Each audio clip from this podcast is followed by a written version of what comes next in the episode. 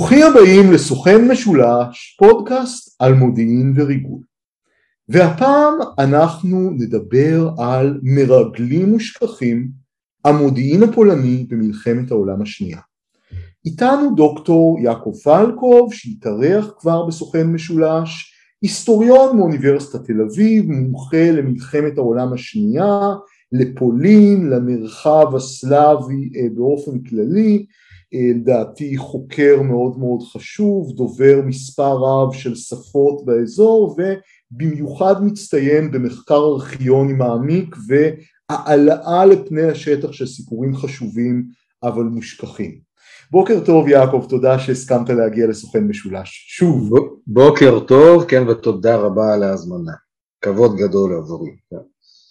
אז כשאנחנו מדברים על המודיעין במלחמת העולם השנייה, אם ניקח קטלוג של ספרייה וככה נבדוק אה, אה, על מה כתובים רוב הספרים, אז אנחנו נראה המון על המודיעין הבריטי, אין סוף דברים על פענוח האניגמה, אנחנו נראה המון על המודיעין האמריקאי בעיקר בהקשר של המלחמה נגד היפנים, אנחנו נראה קצת יותר מעט על המודיעין הגרמנים כי יש כבר ספרות גם בשפה האנגלית שמתחילה להצטבר, אנחנו נראה עוד יותר מעט על המודיעין היפני, אם אנחנו מדברים על השחקנים המרכזיים במלחמת העולם השנייה, וזה משאיר מעט מאוד מקום למדינות קטנות שחלקן... על הסובייטים, על הסובייטים כמובן פורסם לא מעט, כן. שכחתי כן, את ברית כן, המועצות, כן, כן, ועל זה יש דווקא גוף אה, די רציני של מחקר.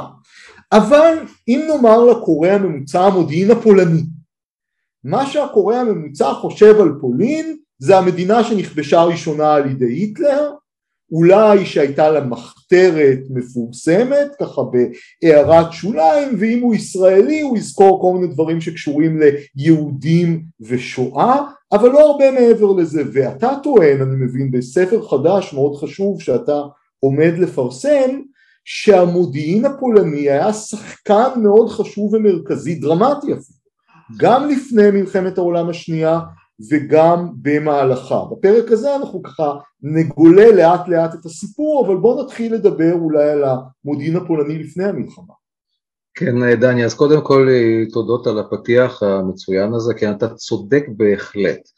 אני בספרי החדש בין היטלר לצ'רצ'יל לא מתמקד אה, אה, במודיעין הפולני אה, as is, אבל הוא אחד הגיבורים המרכזיים שם, וכן אה, באופן אגבי ככה אני גם אה, מגיע למסקנות שאתה דיברת עליהן כרגע. ואכן אה, אתה צודק בהחלט כשמדברים על המודיעין הפולני, בכלל על פולין של אותה תקופה, כן?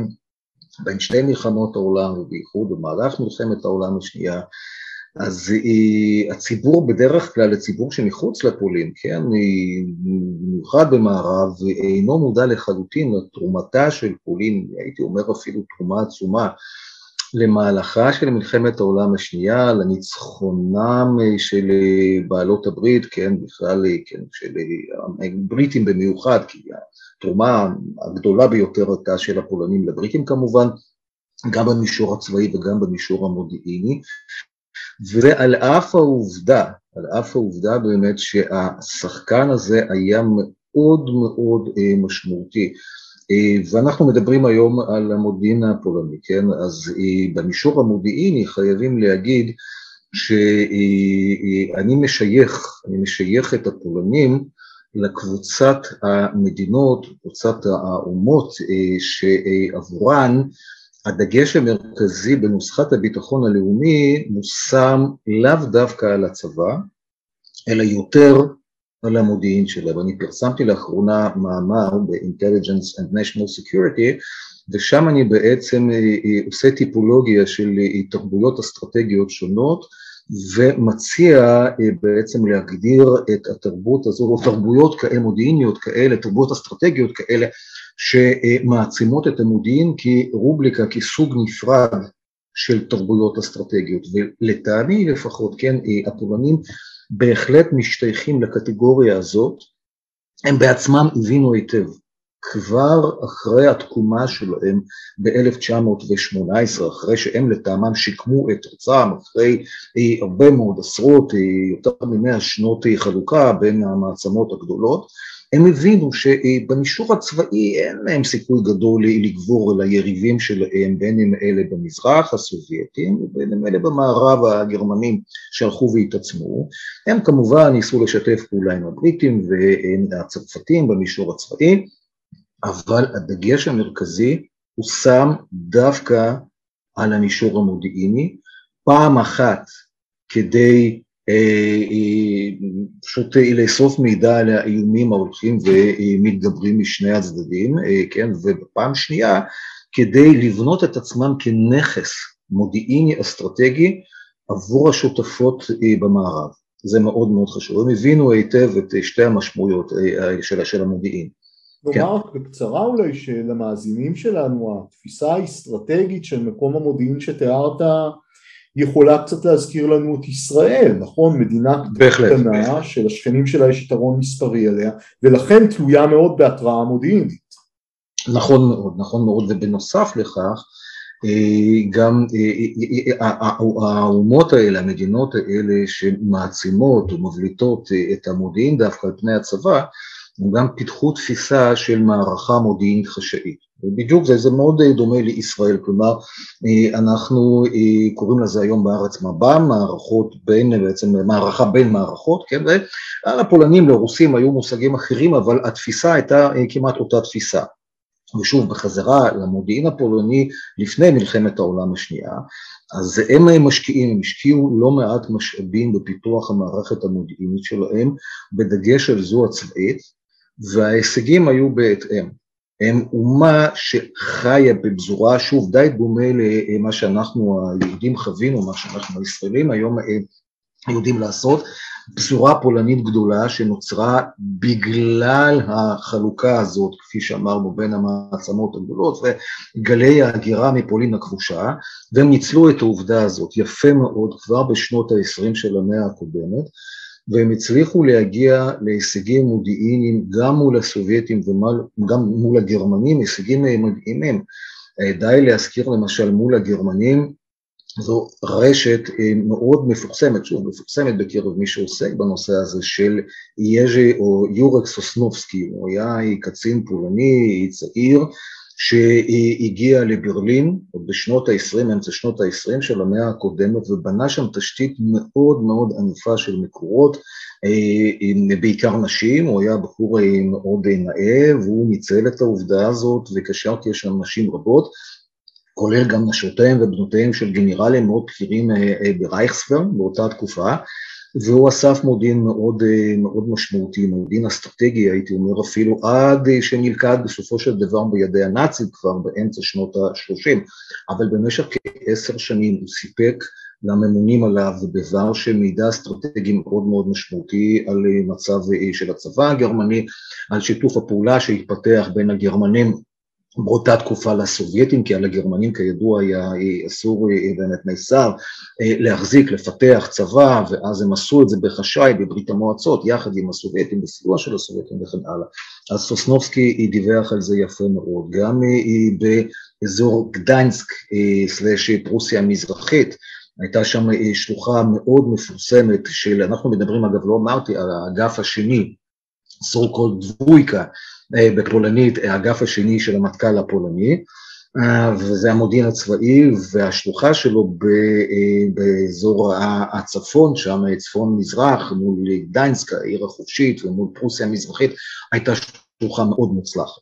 היא קודם כל הצליחה לסכל כמעט לחלוטין את הפעילות של האבבר, של המודיעין הצבאי הגרמני באזור הזה של פולין, ודבר נוסף, היא ניהלה במשך הרבה מאוד שנים מבצע מדהים שנקרא ציוטקה, מהדודה, הרכבות שהגיעו משטח גרמניה לשטחה של פרוסיה המזרחית והיו צריכות לעבור שם בפרוזדור הצר, מה שנקרא קוריטאז' או פרוזדור, כן, בפולנית, בשטח הפולני, אז הפולנים בזמן הקצר הזה של כמה שעות שהרכבות עברו שם, הם הצליחו באופן קבוע לחדור לתוך הרכבות האלה לצלם אה, אה, אמל"ח גרמני שעבר בערוץ הזה לפרוסיה המזרחית בחזרה לגרמניה, גם אה, לפתוח ולצלם קורספונדנציה, כן, תכתובת של הצבא הגרמני וכן הלאה, וזה מבצע שרץ הרבה מאוד שנים, כן.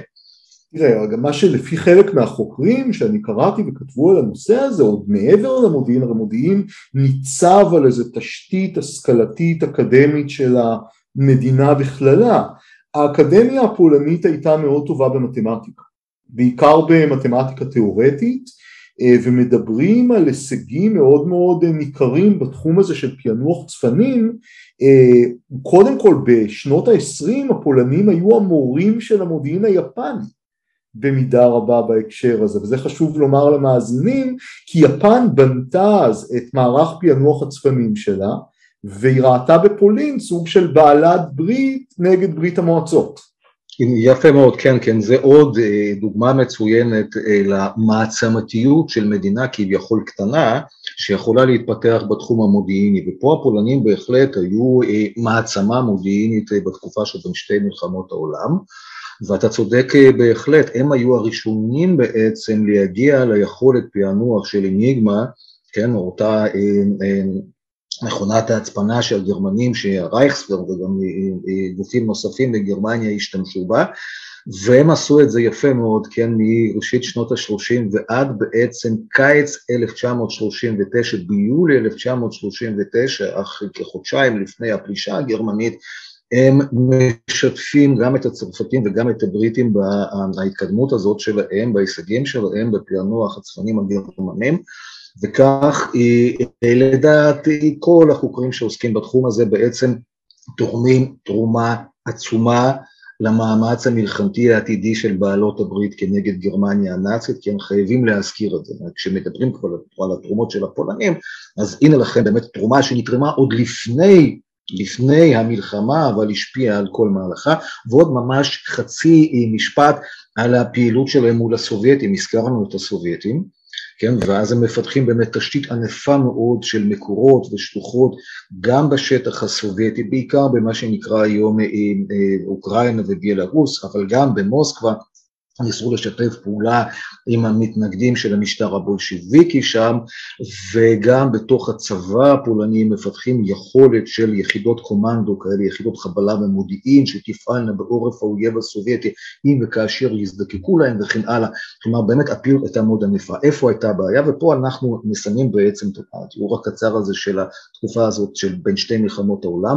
הבעיה הייתה קודם כל אה, באמת אה, דלות המשאבים, עם כל המאמץ להשקיע במודיעין, בכל זאת הם בדיעבד, היום החוקרים הפולנים אומרים המשימות היו עצומות, אבל המימון היה לא בהתאם, כלומר לא, לא, לא הספיק להם הכסף, אם לא היה מספיק כסף כדי לממן את כל מה שהם רצו והיו חייבים לעשות מול שתי המעצמות האלה, ברית המועצות והרייך השלישי, ודבר נוסף, בכל זאת החלוקה של המשאבים הייתה מוטעית, שני שליש של התקציב המודיעיני הפולני לפני המלחמה הושקע היכן?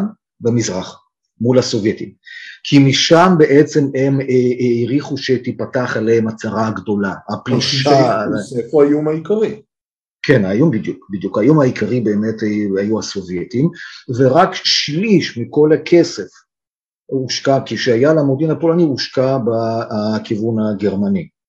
ומשם דווקא בפלישה המפורסמת וכן הלאה, ופולין כידוע קרסה, כן.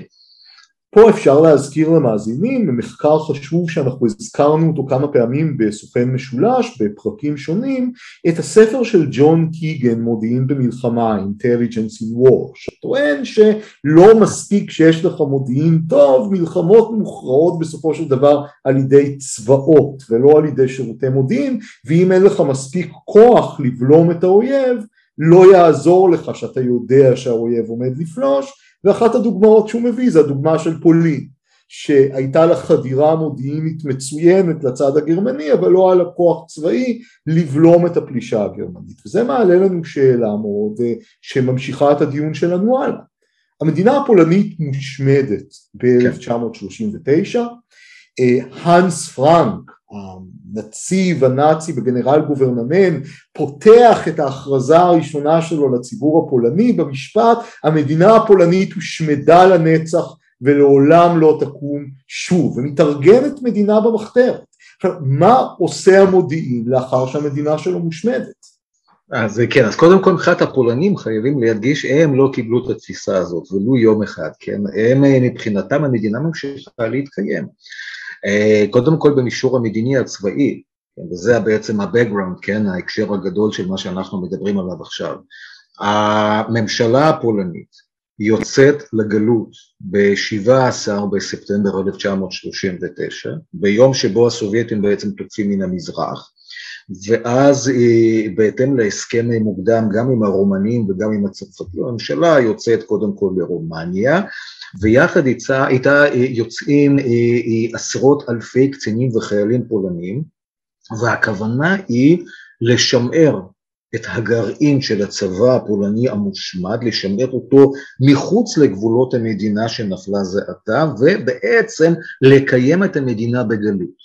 אז לא ניכנס כרגע לפרטים, מי שבאמת ירצה הוא ירצה, אני בפרוטרוט אני מתאר את זה בספרי, בדיוק את כל הגלגולים של הממשלה הגולה הזאת, אבל מה שחשוב להגיד הוא כבר בספטמבר, סוף ספטמבר 39, כלומר כששרידי הצבא הפולני עוד נלחמים בשטחה של פולין, לקח לגרמנים ולסובייטים כחודש לסיים את המלאכה, את מלאכת הכיבוש, אבל כבר בסוף אותו חודש בצרפת קמה ממשלה חדשה של וואדיסלב שיקובסקי, ומיד פותחים בגיוס גם של הקצינים והחיילים הפולנים שנמלטו מפולין וגם של רבבות הפולנים שנמצאו באותה עת על אדמת צרפת מכל מיני סיבות, ומהר מאוד קמה גם ממשלה גולה, בצרפת ממשלה פולנית גולה, וגם צבא פולני גולה, ולצבא הזה, הם בעצם בתוך הצבא הזה, בתוך הפיקוד שלו, הם אה, משקמים את דבויקה,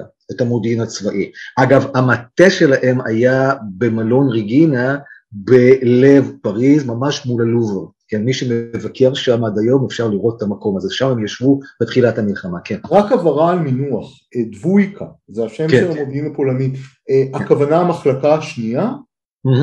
כמו דבר... האגף, האגף השני, בהתאם למסורת האירופית, כן, בדיוק, תמיד כן. מודיעין זה האגף השני, כן, כן, בדיוק,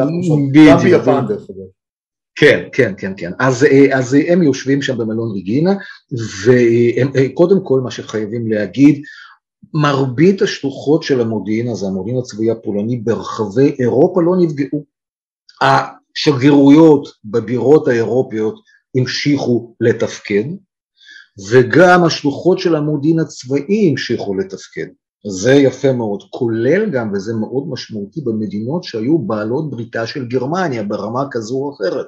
כי בעצם מה שקורה הוא, שוב, בלי להיכנס יותר מדי לפרטים, פולין שלפני המלחמה, מבחינה מדינית, מעין יושבת על הגדר, עם רגל אחת במערב מול הבריטים והצרפתים, אבל הרגל השנייה שלה נמצאת בתוך המחנה השמרני האירופי שמאוד מקורב לברלין, ולכן האיטלקים הם חברים הכי טובים של הפולנים, עד כדי כך שהם מאפשרים מעבר, דיברנו על המעבר של קצינים וחיילים פולנים מהונגריה ומרומניה לצרפת, להצטרף לצבא החדש, אז אה, מוסוליני וצ'יאנו, השר החוץ שלו, כן, בעצם נותנים להם מעבר חופשי דרך איטליה. הגרמנים מתנגדים, אבל אין מה לעשות, הם חברים של הפולנים.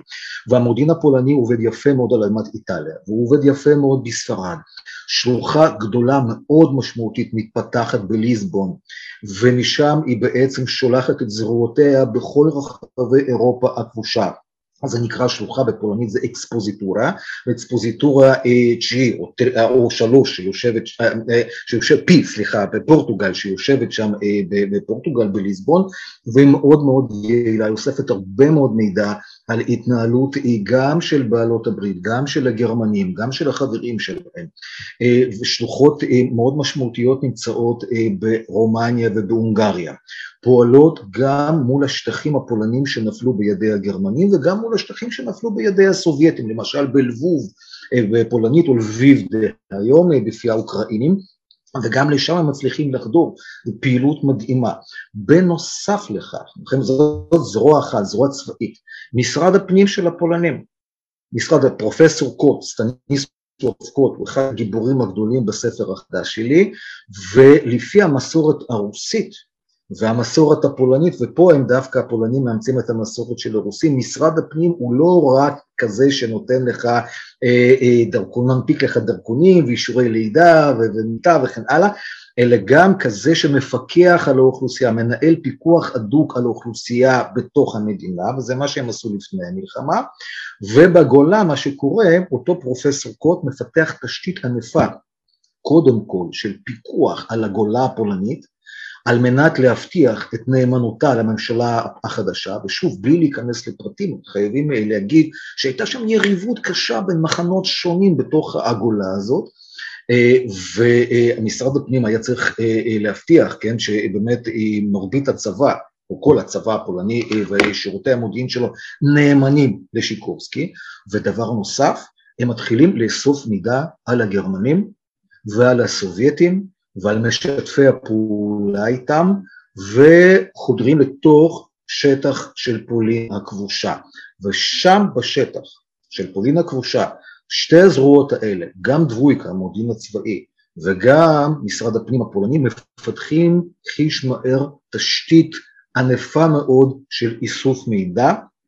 בהתחלה התשתית הזאת כפופה למה שנקרא זה וזה, זביון זה כבר כזברויני, שזה איגוד או איחוד המאבק המזוין, זה הגלגול הראשון של אכ"א המפורסמת, ארמיה קריובה, אוקיי, צבא המולדת, מ-42 זה הופך להיות ארמיה קריובה, אבל כבר מ-39, כבר בסוף 39 בעצם הפולנים באמצעות הנוכחות הזאת בשטח מסוגלים גם לאסוף מידע על הגרמנים והסובייטים וגם להעבירו, וזה הכי מדהים, להעבירו קודם כל לצרפת, ומיוני 1940, כשצרפת נופלת ושיקורסקי בהזמנת צ'רצ'יל מצטרף אליו בלונדון, יוני, סוף יוני, יולי 1940, אז גם הם בעצם אה, בונים את ערוצי התקשורת האלה, הפולנים, עם פולין הכבושה, עם מולדת הכבושה, והמידע הזה זורם הלוך חזור,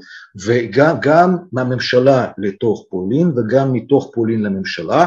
אנחנו מכירים פה בארץ ביטוי אחד מובהק לקשר הזה, ושמו של האיש הוא יאן קוזלבסקי, או בכינוי המחתרתי שלו קרסקי, יאן קרסקי, שמצליח להגיע לפריז ולאנג'ה, ששם ישבה הממשלה הגולה עוד בראשית 1940, ומה הוא מביא איתו? בין שאר הדברים, הוא כמובן מתאר את המצב העגום בשטח הכבוש על ידי הגרמנים, הוא מתחיל גם להזרים מידע על גורלם של היהודים, זה היה מאוד חשוב.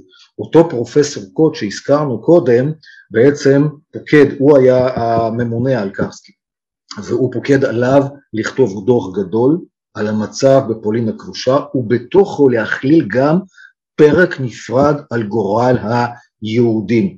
וויטול פילצקי, אדם נוסף או שם נוסף שגם מוכר פה בארץ אם כי פחות, הוא כבר ב-1940 חודר לאושוויץ, כן, ומשם הוא מתחיל לדווח על מה שקורה, המחנה בהתחלה לא היה מחנה השמדה, אחר כך הופך להיות מחנה השמדה, הוא שם מספר שנים האיש הזה.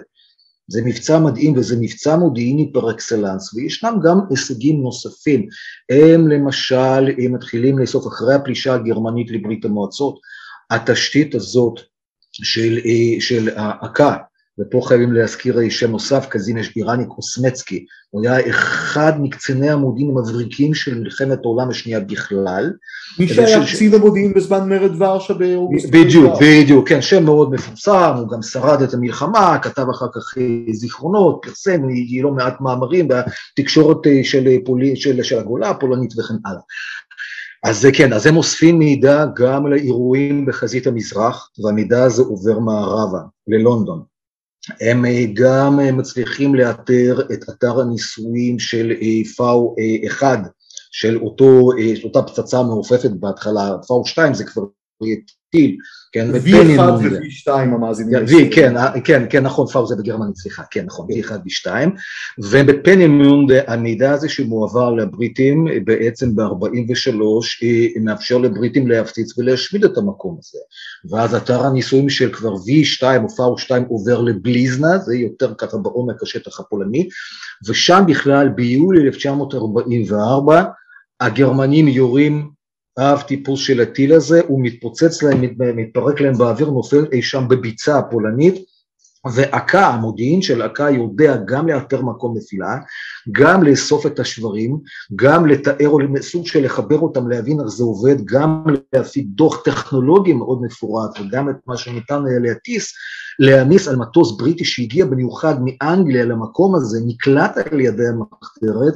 ובעצם הוציא יחד עם המהנדסים של אכ"א שחקרו את הטיל, הוציא אה, את הטיל הזה אה, ללונדון.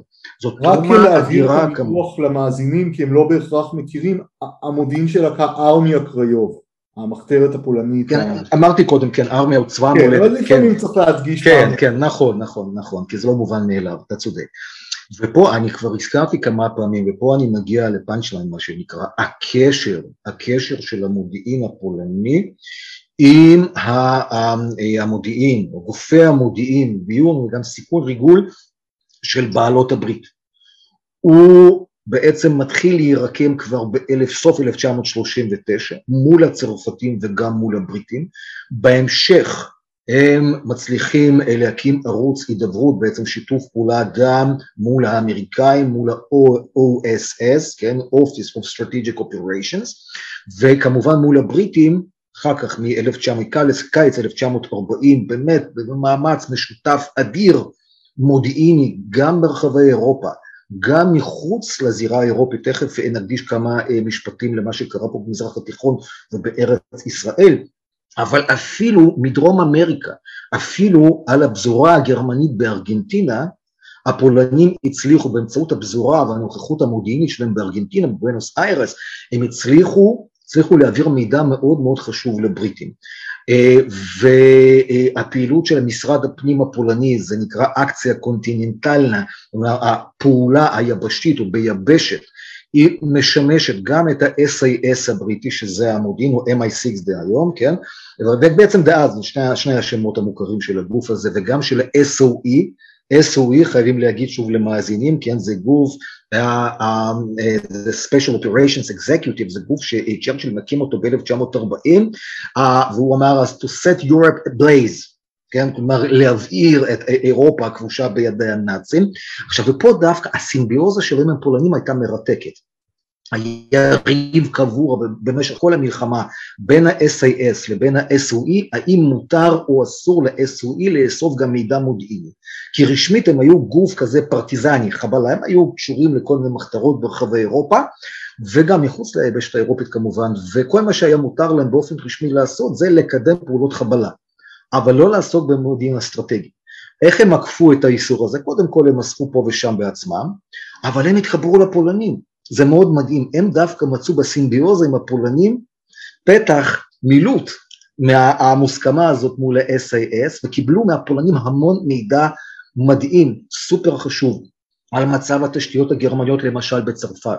הייתה שם תשתית ששמה הייתה מוניקה, תשתית פולנית מאוד ענפה שדיווחה על הנמלים והפעילות, גם אגב על משטר וישי, על הפעילות אה, של, אה, אה, של הצבא הצרפתי והצבא הגרמני על אדמת צרפת.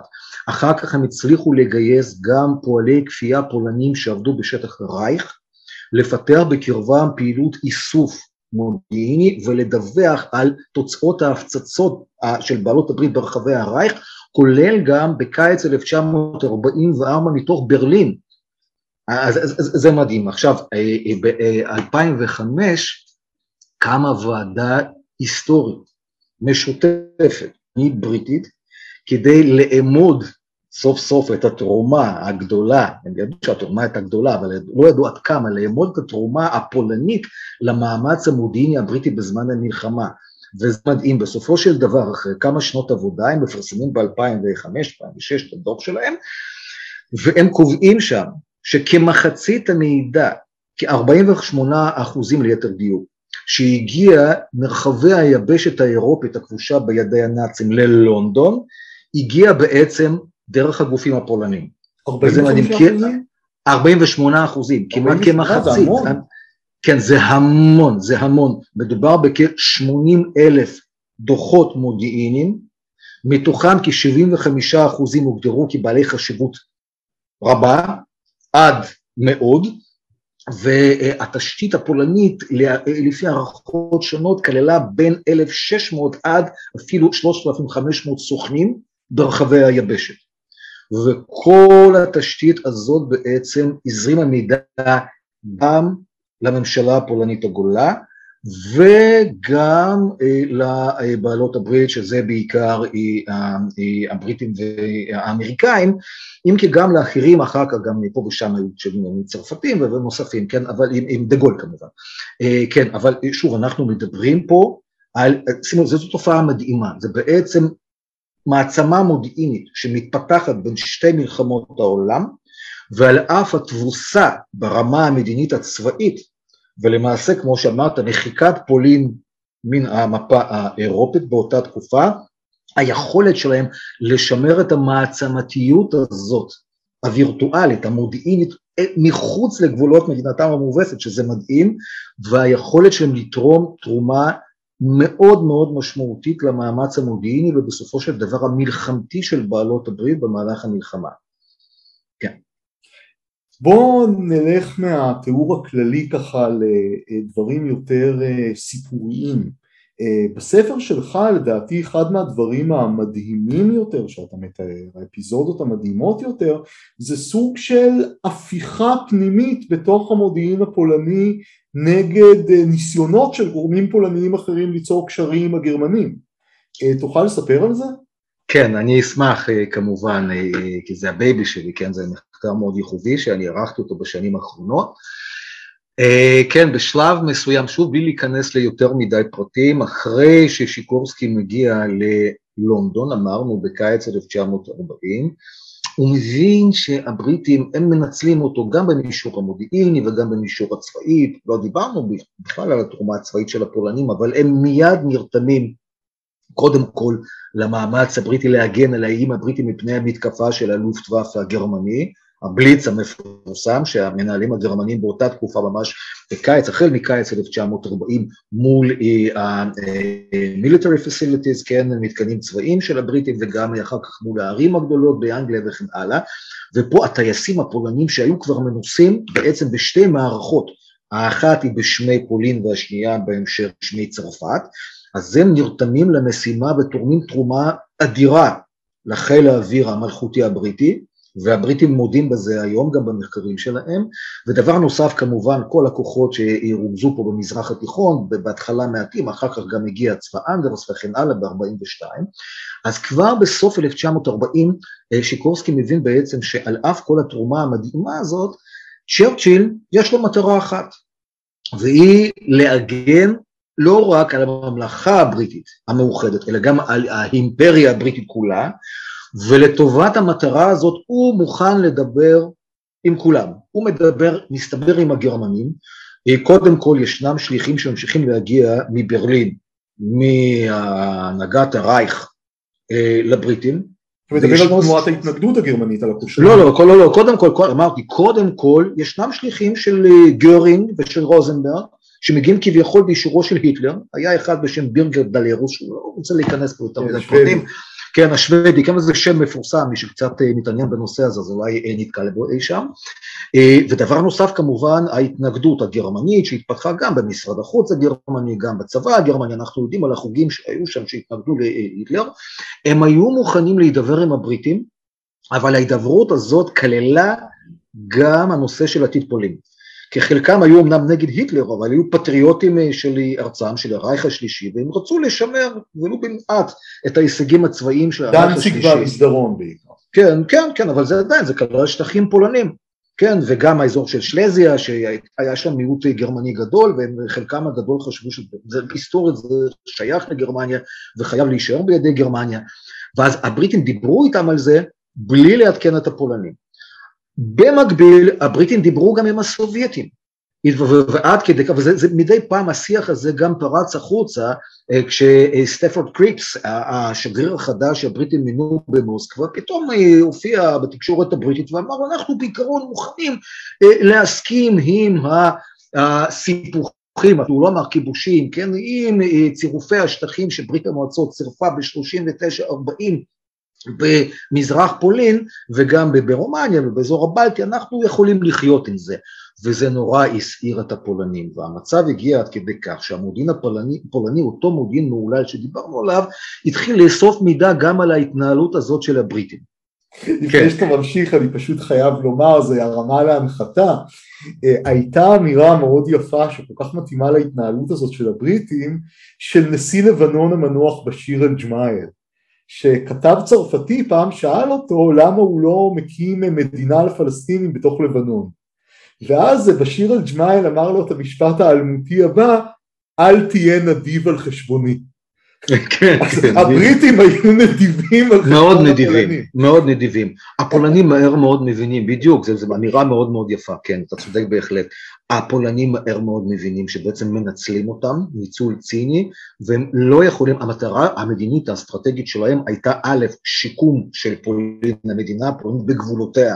לפני ספטמבר 39, והשיבה של הממשלה עצמה לפולין החדשה המשוקמת, המשוחררת הזאת, מיד בתום המלחמה. והם מבינים שלא את זה ולא את זה הם לא יממשו באמצעות הבריטים. ואז קמו חוגים מאוד בכירים בגולה הפולנית, כולל אותו פרופסור קוט, שהזכרתי אותו קודם, אותו האיש הכל יכול כן, ומנהל תשתית מודיעינית ענפה ברחבי אירופה, והם התחילו לקדם רעיון של הידברות חשאית עם הנאצים, ההידברות הזאת התנהלה במספר מוקדים ובסופו של דבר המוקד המרכזי היה, היה איסטנבול, תכף אני מקווה שתתן לאפשרות. זה גילוי שלך, מאוד מאוד חשוב. כן, זה גילוי שלי, שלי, כן. ההתנהלות שלהם במזרח התיכון, אז אחד המוקדים המשמעותיים של פעילות אה, פולנית מודיעינית אה, במזרח התיכון היה באיסטנבול, ושם הם נפגשו עם פרנס פון פאפן, אה, אה, אותו, אה, אותו שגריר שקודם היה קאנצלר גרמניה, אחר כך כשהיטלר עלה לשלטון הוא היה סגן קאנצלר, אחר כך שגריר בווינה, הוא תרם שם לאנשלו, רוח של, של אוסטריה לרייך השלישי, ובסוף הגיע כשגריר לטורקיה, באותה תקופה מדינה מאוד חשובה למאמץ המדיני הצבאי הגרמני, ו, ושם הפולנים בעצם פוגשים את הגרמנים, והבריטים לומדים על זה מהר מאוד, שוב, באמצעות מה? כי בתוך, אמרתי, היה אה, ריב, סכסוך, פילוג קבוע בתוך הפזורה הפולנית. המחנה השני שהתנגד לשיקורסקי התחבר יותר לבריטים ולמודיעין הבריטי, בייחוד ל-MI5. דיברנו קודם על MI6, לא גם SIS וגם על SOE, פה דווקא הם שיתפו פעולה עם ה-MI5. וה-MI5 יחד עם אותו פלג של המודיעין הצבאי הפולני שהתנגד לשיפוצקי, יחד עם ה-SAS, הם רוקמים בעצם מזימה כיצד לסכל את ההידברות הזאת החשאית בין הפולנים לבין הנאצים ובסופו של דבר גם מקדמים מבצע מאוד יפה, משותף, הם חוטפים את הפסיליטייטור, כן, את המתווך, הפולני אגב הוא היה בכלל יהודי, זה עוד תגלית מדהימה, בחור אה, בשם סמסון קיצ'ינסקי, שפועל באותה תקופה אה, ברחבי אירופה הכבושה בידי הנאצים באמצעות דרכון צ'יליאני, והוא זה שבעצם מפגיש בין נציגי הממשלה הגולה לבין אה, פון פאפן באיסטנבול, והבריטים חוטפים אותו, מביאים אותו אה, פה לארץ ישראל, הלוא היא פלסטינה באותה התקופה, ובסוף גם רוצחים אותו כאן, ובזה הם מצליחים לסכל, אה, לסכל את ההידברות הזאת, ועל מנת להשלים את המלאכה, הם בעצם מנסים למנוע כל פעולה כזאת בעתיד על ידי הפולנים, ולשם הדבר הזה הם מנסים לקדם בעצם הפיכה צבאית שקטה בתוך הצבא הפולני הגולה על ידי ההשתלטות על הביטחון הצבאי, כלומר המודיעין המסכל של הצבא הפולני, הם מצליחים לעשות זאת ב-42. שוב, לא נרחיב יותר מזה, אבל זה, זה פשוט, זה, זה מוסיף למורכבות התמונה. ופה ה-MI5... אין לך תשובה מוחלטת לשאלה אם שיקורסקי, ראש ממשלת פולין הגולה, ידע על המגעים, או עמד, המגעים הגרמנים, או עמד מאחורי...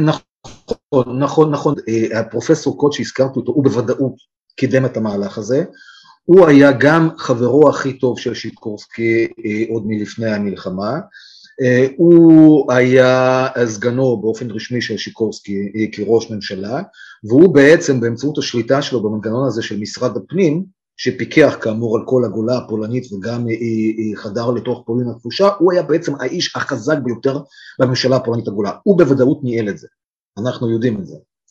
עכשיו, לגבי שיקורסקי עצמו, למודיעין המסכל הבריטי, אותו MI5, היו לו תהיות לגבי התפקיד ששיחק המנהיג הפולני הגולה בכל הסיפור הזה, הם הרחיקו לכת עד כדי האמירה, הטענה שהוא לא יכול היה שלא לדעת על הסיפור הזה, על המהלך הזה. אבל הם בעצם, במסמכים שלהם, שאני ראיתי ב-Q Archives בלונדון, הם לא הגיעו, שם לא הציגו שם ראיות מוצקות לכך שהוא ידע ואישר את זה, אם כי פה אנחנו כהיסטוריונים חייבים גם לציין את העובדה שהתיקים שם צונזרו. אני ראיתי בלא מעט מקומות שפשוט חסרים לי שם דפים, וכולל גם לגבי הפרשה הזאת, והרצח שלה, של המתווך. אז אנחנו לא יודעים. אני חייב לציין שזה כן. מעניין מבחינה היסטורית, כי התמונה ככה שהציגו היסטוריונים פרו-פולנים, אה, דורמן דייוויס, זו אולי הדוגמה הבולטת ביותר של פולין כבעלת הברית הראשונה של בעלות הברית, זאת שלעולם לא הייתה מוכנה לדבר עם הגרמנים, זה שלא היה בשלטון של משתפי פעולה, אתה לא מבטל את התמונה הזאת, אתה מדגיש את התרומה כן. של פולין למחנה בעלות הברית, אבל אתה מסבך את העניינים. אבל זה בדיוק, זה בדיוק, זה, זה הנרטיב עד היום, כן? מצד אחד יש, אנחנו דיברנו על השכחה, גיבורים מושכחים, תכף עוד אם יישאר לנו הזמן, חייבים להגיד כמה מילים על באמת, על מאמץ ההשכחה, כן? שהבריטים נקטו אחרי המלחמה. אבל מצד אחד או שלא דיברו בכלל על התרומה של הפולנים, על כל הדברים שאמרנו היום כבר עד עכשיו, כן, ואו שמצד שני היו גם כאלה, במיוחד בפולין אחרי העידן הסובייטי וגם במערב, כאלה שהבליטו את שיתוף הפעולה המדהים הזה, בעיקר הצבאי, כן, ואחר כך גם המודיעיני עם, עם בעלות הברית, וזה בצדק. אבל אתה, מה שאתה אמרת זה נכון לחלוטין, כן, אני מנסה פשוט להציג פה תמונה מורכבת. אני כהיסטוריון אומר, כל מצב היסטורי הוא לא רק שחור ולבן, הוא הרבה מאוד גוונים באמצע. אוקיי?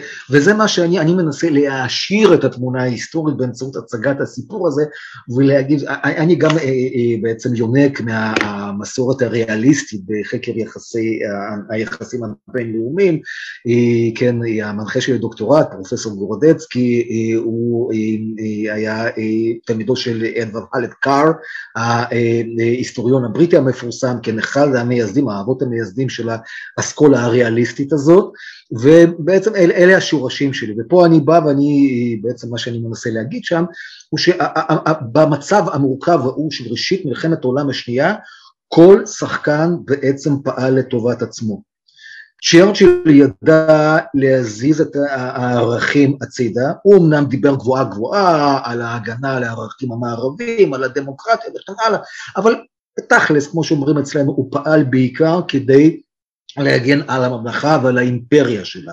ולטובת הדבר הזה, כמו שאמרנו כבר קודם, הוא היה מוכן לנצל את הפולנים במישורים הצבאי והמודיעיני ולבטל אותם לחלוטין במישור המדיני. הוא היה מוכן לשלם במטבע הפולני גם לגרמנים וגם לסובייטים, לכל מי שהיה מוכן להידבר איתו ולתת לו את מבוקשו, ואחר כך גם הפולנים, כשהם הבינו שזה מה שקורה, אז הם אמרו, אם הבריטים מתנהגים ככה, אם האמריקאים, שיקורסקי ניסה להידבר גם עם האמריקאים, וגם אלה נפנפו אותו, אנחנו מדברים על סוף 40, האמריקאים נכנסים למלחמה רק בעוד כשנה, אז הם לא רצו לסייע לו לחלוטין, ואז הוא אמר, אם אף אחד לא מוכן לסייע לנו, אז בוא, אם לא אנו לעצמנו, אז מי לנו, כן? אז הוא הלך, ולפחות קוט, היד הימין, הימין שלו, הוא הלך וניסה להידבר עם הגרמנים, כלומר גם אלה בסופו של דבר פעלו לטובת מימוש האינטרס, האסטרטגיים הפולנים, כפי שהם הבינו אותם באותה תקופה, ולנוכח המצב הזה. אבל כמובן צריך לציין שהמשאים ומתנים האלה מכל הכיוונים היו ביצה שלא נולדה.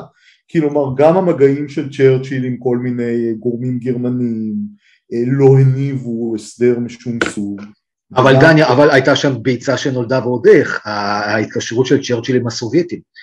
אה, נכון, אני מדבר עם מול כן. הגרמנים. כן, לא, אבל הסובייטים, נכון, לא, הוא היה מוכן להידבר עם כולם, מה זה היה מוכן? הוא בתכלס, כמו שאמרנו, גם אה, דיבר עם כולם, הוא דיבר עם ברלין, למרות שמהר מאוד דווקא הם, הם אה, גדעו, הוא גדעה בעצמו את הערוץ הרשמי הזה אה, של ההידברות עם, עם הנהגת הרייך, הם שילחו את דלרוס, הם טענו שהוא סוכן כפול, סוכן השפעה של הגרמנים, אבל המשיכו בהידברות עם ה-so called ההתנגדות הגרמנית. כן, ובעיקר...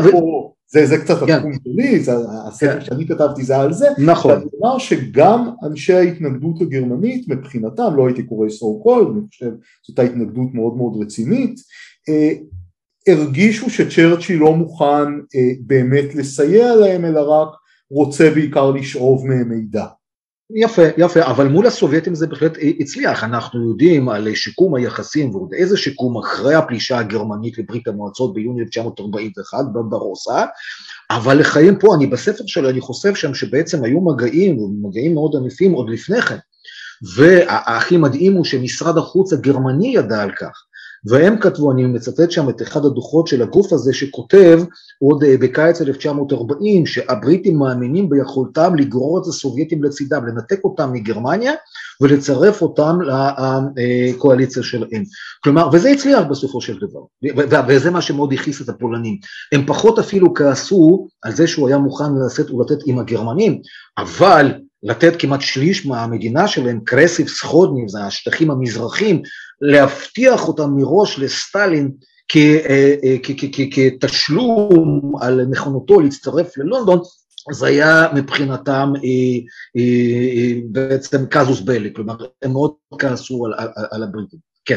בהקשר הזה לקראת סיום בואו נתחבר שוב לכותרת שלנו, אנחנו קוראים לפרק הזה מרגלים ושכחים ואתה טוען שהיה מאמץ להשכיח את תרומת המודיעין הפולני אחרי המלחמה כן, כן, רק לפני כן, אם יורשה לי ממש שני משפטים על הנוכחות שם במזרח התיכון. במסגרת הפעילות הענפה הזאת שתיארנו, הייתה להם נוכחות מאוד משמעותית גם במזרח התיכון. את טורקיה, את איסטנבול, את אנקרה כבר הזכרנו, כמובן גם נוכחות מאוד משמעותית במצרים, ובהמשך גם בפלסטינה. פעילות של כולם, גם של נציגי MI5, גם SAS, סליחה, יחד עם, יחד עם נציגי MI5, יחד עם נציגי SAS, והפיקוד הצבאי והמודיעיני הבריטי שפעל בקהיר, פעלו פה, פעלו פה מרגלים, או אנשי מודיעין פולנים לאורך כל תקופת המלחמה, הייתה להם שלוחה בתל אביב, הייתה להם שלוחה בירושלים, הם אספו פה מידע קודם כל על הפזורה הפולנית, גם יהודית וגם זו אה, לא יהודית, הפול, של, של הפולנים האמיתיים שהגיעו, נמלטו לכאן כפליטים, הם אספו, ניסו לפחות אה, לאסוף מכאן, ממש פה מארץ ישראל, מידע על אה, פולין הכבושה, כי לפחות בהתחלה עדיין היה פה זרם אומנם חלש, אבל זרם של פליטים יהודים שהגיעו מפולין, גם מהשטח הגרמני וגם מהשטח הסובייטי, והפולנים אספו פה מידע עליהם בקפידה, וזה היה פשוט מאמץ מדהים, והם גם מאוד מאוד פחדו מהרחבת ההשפעה של ברית המועצות בזירה הזאת, וההשפעה על ההנהגה הציונית והם אספו בידי המידע וניסו להפעיל מקורות גם בקרב הסוכנות היהודית וכן הלאה, חלקית שיתפו פעולה עם הבריטית וחלקית גם לא, במיוחד לקראת סוף המלחמה, כשהבריטים היו באופן מובהק גלוי כבר לטובת הסובייטים, והדוחות האלה עדיין שמורים בארכיונים, אני נגעתי רק בקצה קצהו של הקרחון, ויש שם המון מידע, מי שמתעניינת או מתעניין כחוקרים, כן, של הנושא הזה, אז יש הרבה מאוד מידע מרתק מודיעיני שהפולנים אספו ביושבם כאן, אספו כאן על, כל, כל מיני uh, מסגרות יהודיות ועל הקשר בין uh, ההנהגה הציונית דאז והנהגת היישוב עם ברית המועצות, זה מרתק. רק להדגיש את הנושא הזה. וכן, לקראת הסיום אמרנו אנחנו נדבר גם על ההשכחה. כלומר כל היופי, כל המאמץ האדיר הזה המודיעיני וגם התרומה הצבאית של הפולנים על המאמץ המלחמתי של בעלות הברית, כל זה מגיע לסופו ב-45, גרמניה מובסת, הרייך השלישי נכנע, להתקיים וכן הלאה, מה קורה אז עם הפולנים? הממשלה הפולנית הגולה, כמובן שיקורסקי כבר לא שם, הוא אה, נהרג אה, אה, בתאונת מטוס ביולי 1943, אבל הממשיכי דרכו שם, הם מאמינים שהם חוזרים לוורשה. הם מאמינים שהאמריקאים והבריטים יסייעו להם לחזור לארצם המשוחררת, וגם המודיעין הפולני משוכנע שהוא ממשיך לפעול ולאסוף מידע, גם פה הם למעשה מקיימים סדרה של דיונים ב-44-45, על המשך הפריצה המודיעין במזרח התיכון, כולל גם בארץ ישראל, שזה מרתק, כן?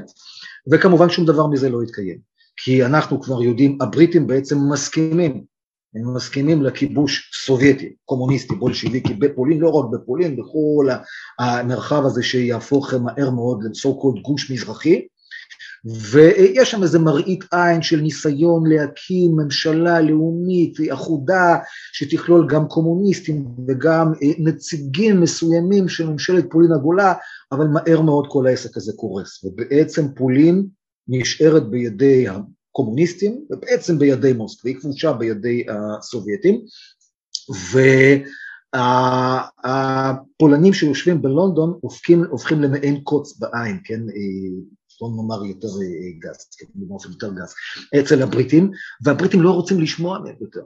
הבריטים אה, בעצם, זה מפריע להם, עצם הישיבה של הממשלה הזאת בלונדון וכן הלאה, ועד כדי כך הם לא רצו להכניס את הסובייטים, צ'רצ'יל, שכשהם עורכים סדרה של מצעדים צבאיים, מצעדי ניצחון, לרגל נפילתה של גרמניה הנאצית ברחבי אנגליה, ברחבי בריטניה, הם אינם מזמינים את הפולנים ליטול בהם חלק.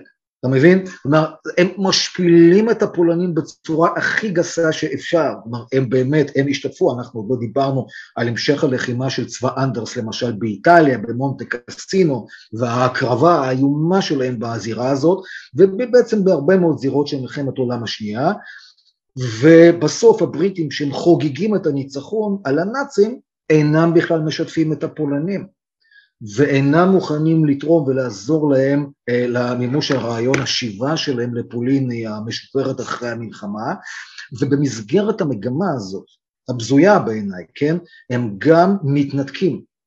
בהנחיה מלמעלה מה שנקרא, מתנתקים משותפיהם המודיעיניים דאתמול, כלומר מדבויקה מהמודיעין הצבאי, מאותה תשתית מודיעינית של אה, משרד הפנים וכן הלאה, והם בעצם, הם, הם לא רק שלא כותבים שום דבר בספרי ההיסטוריה שהתחילו להתפרסם מיד אחרי המלחמה על התרומה הפולנית, אלא שהם גם ברמה האישית, הם פוגעים בסוכנים וסוכנות שהקריבו את עצמם ותרמו מחייהם, מבריאותם, בעצם למען הניצחון של בעלות הברית.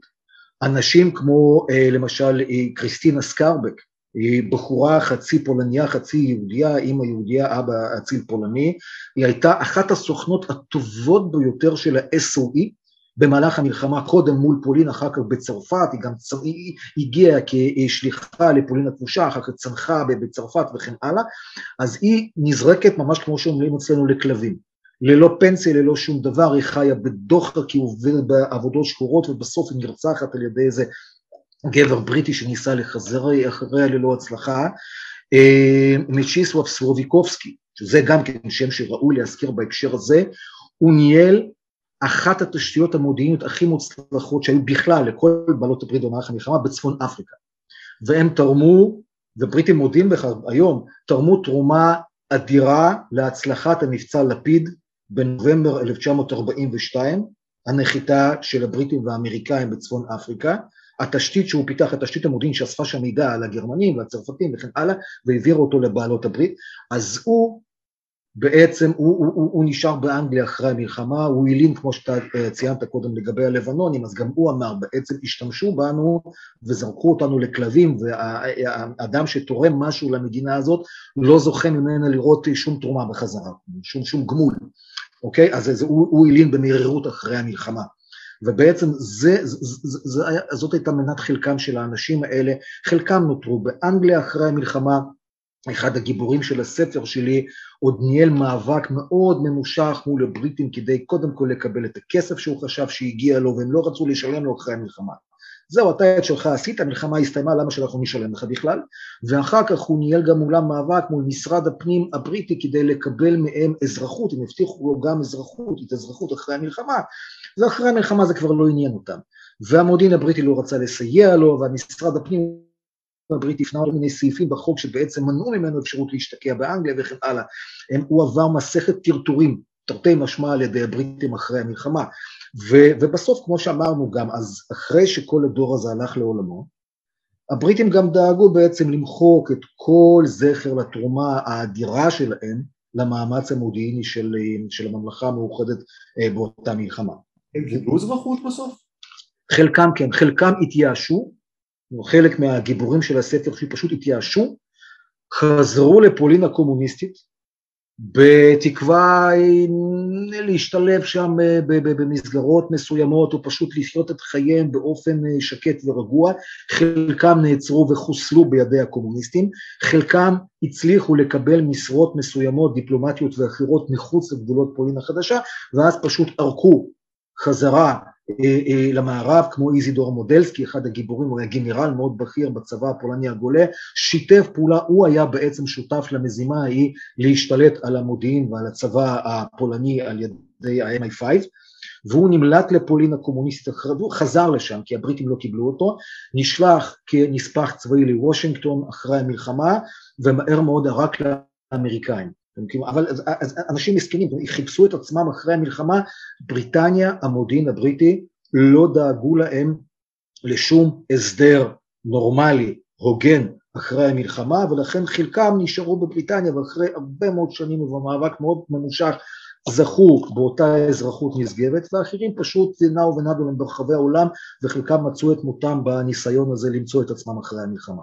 אני אוסיף שבספר שלי, שאני עומד לפרסם עכשיו על שכירי חרב נאצים במלחמה הקרה, אני מספר את הסיפור של אה, לא קצין אס אס, דווקא סמל אס אס לשעבר, שגויס בידי המוסד.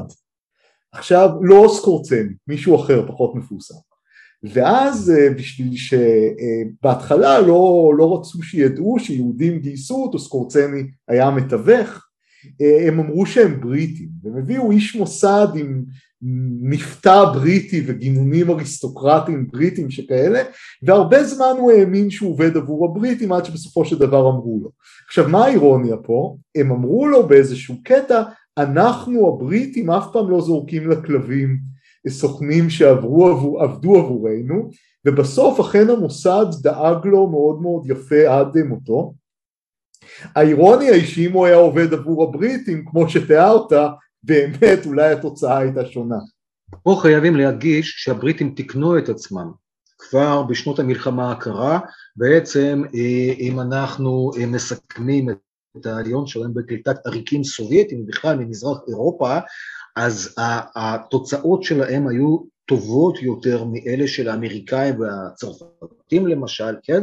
אבל ספציפית לגבי מלחמת העולם השנייה, אנחנו חייבים לציין ולהדגיש, וזה גם בעצם זאת המוסכמה של כל הזיכרונות, ספרי הזיכרונות של ותיקי המודיעין הפולני, אחרי המלחמה, כן? בעצם שאז באותה תקופה הם אה, אה, אותם אה, לחלוטין, והם לא רצו לטפל בהם, והיחס שהבריטים בתור מלחמה גילו כלפי השותפים האלה המודיעיניים, הפולנים, כן? אז היחס היה מזוויע, מאוד מאוד משפיע, כן? לפחות באותה תקופה. אז uh, תודה רבה, הייתה שיחה מרתקת, תודה שהגעת. תודה, תודה על ההזמנה שוב, ואכן גם אני מאוד נהניתי, וניפגש בהמשך. האזנתם לסוכן משולש, פודקאסט על מודיעין וריגול, כאן דני אורבך מהאוניברסיטה העברית בירושלים עם דוקטור יעקב פלקוב, נתראה בפרק